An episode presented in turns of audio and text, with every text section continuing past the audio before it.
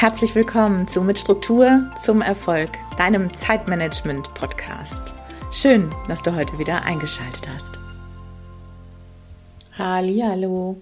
Wir sprechen heute über eines meiner absoluten Lieblingsworte, das Wort Klarheit. Ich glaube, es gibt kaum ein Wort, das in meinem Wortschatz dermaßen meist genutzt ist, glaube ich wirklich. Also, denn es ist wirklich eines der wichtigsten Bestandteile vieler meiner Affirmationen, aber auch wirklich meiner gesamten Arbeits- und Lebensphilosophie. Ohne Klarheit wird es nichts. Davon bin ich felsenfest überzeugt. Klarheit in allen Zusammenhängen des Lebens ist absolut von Vorteil, was auch immer du tun, machen oder auch lassen möchtest, by the way. Wenn wir nun darüber sprechen, dass wir gesetzte Ziele umsetzen wollen, dann müssen wir auch darüber sprechen, dass wir die im Detail planen müssen. Die Ziele müssen geplant sein. Wir sprechen immer über Zielsetzung und Zielplanung in der 5Z-Methode und die beiden sind nicht voneinander zu trennen. Zielplanung bedeutet, was mache ich bis wann, um bis zum Zeitpunkt X mein Ziel zu erreichen. Stellen wir uns mal vor, exemplarisch, du möchtest ein Haus bauen und ich bin nur wirklich keine Architektin und ich werde das jetzt wahrscheinlich so ein bisschen so auf Bauklotz-Legostein-Niveau erklären. Alle Architektinnen, ArchitektInnen oder wer auch sonst mit dem Baugewerbe was zu tun hat, möge mir meine Vereinfachung hier verzeihen. So stelle ich mir das vor, seid mir bitte nicht böse. Ich gehe mal davon aus, wenn man ein Haus bauen möchte, dass man von Beginn des Baus ziemlich genau wissen muss, also Klarheit haben muss, wie das Haus aussieht, welcher Teil des Hauses zuerst gebaut wird, welche Bau- und Werkstoffe benötigt werden und so weiter und so weiter. Ähnlich sieht das nämlich mit deinen Zielen aus. Wenn du dein Haus bauen willst und sagst, es soll ungefähr sechs Zimmer haben, vielleicht auch vier oder neun, vielleicht ein Keller, möglicherweise eine Garage, ein Dach wäre ganz schön, wie das jetzt aussieht, äh, das können wir ja noch schauen. Welche Heizung? Ach, da beschäftigst du dich später mit, wenn das Haus erstmal steht. Und Fenster, naja, Fenster halt, die hat man halt so, ne?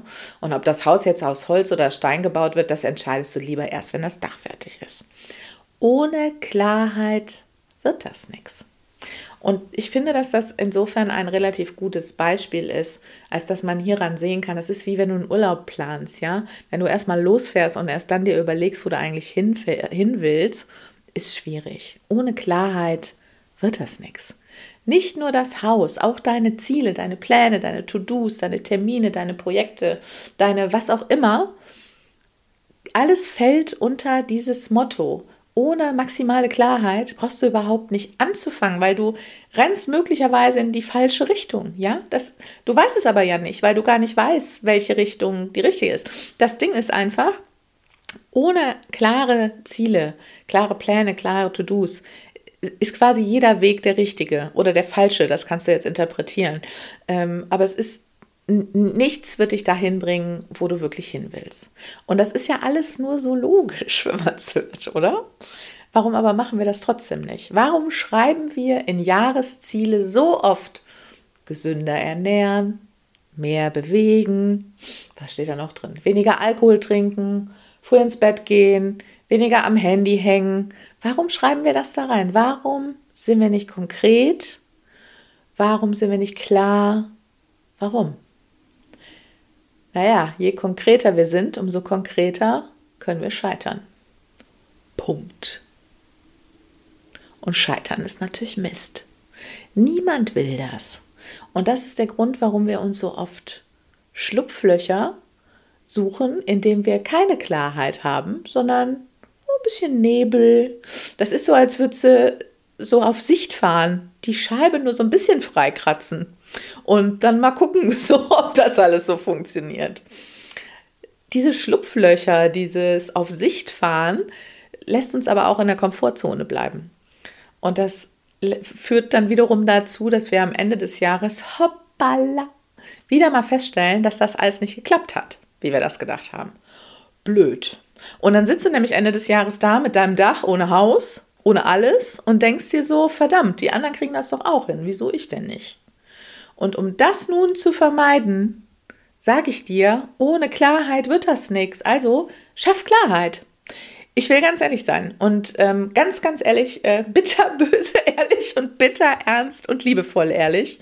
In dem gesamten Prozess des Zielesetzens, Planens, Umsetzens und Zielerreichens ist das hier, das Klarheit schaffen, mit Abstand der anstrengendste Teil.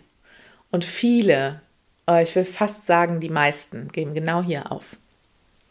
Wenn dein Ziel aber groß ist und dir wirklich was bedeutet und emotional unendlich wichtig ist, dann sei es dir wert, diesen Punkt detailliert wirklich anzugehen. Wirklich detailliert, wirklich klar, wirklich immer wieder zu hinterfragen.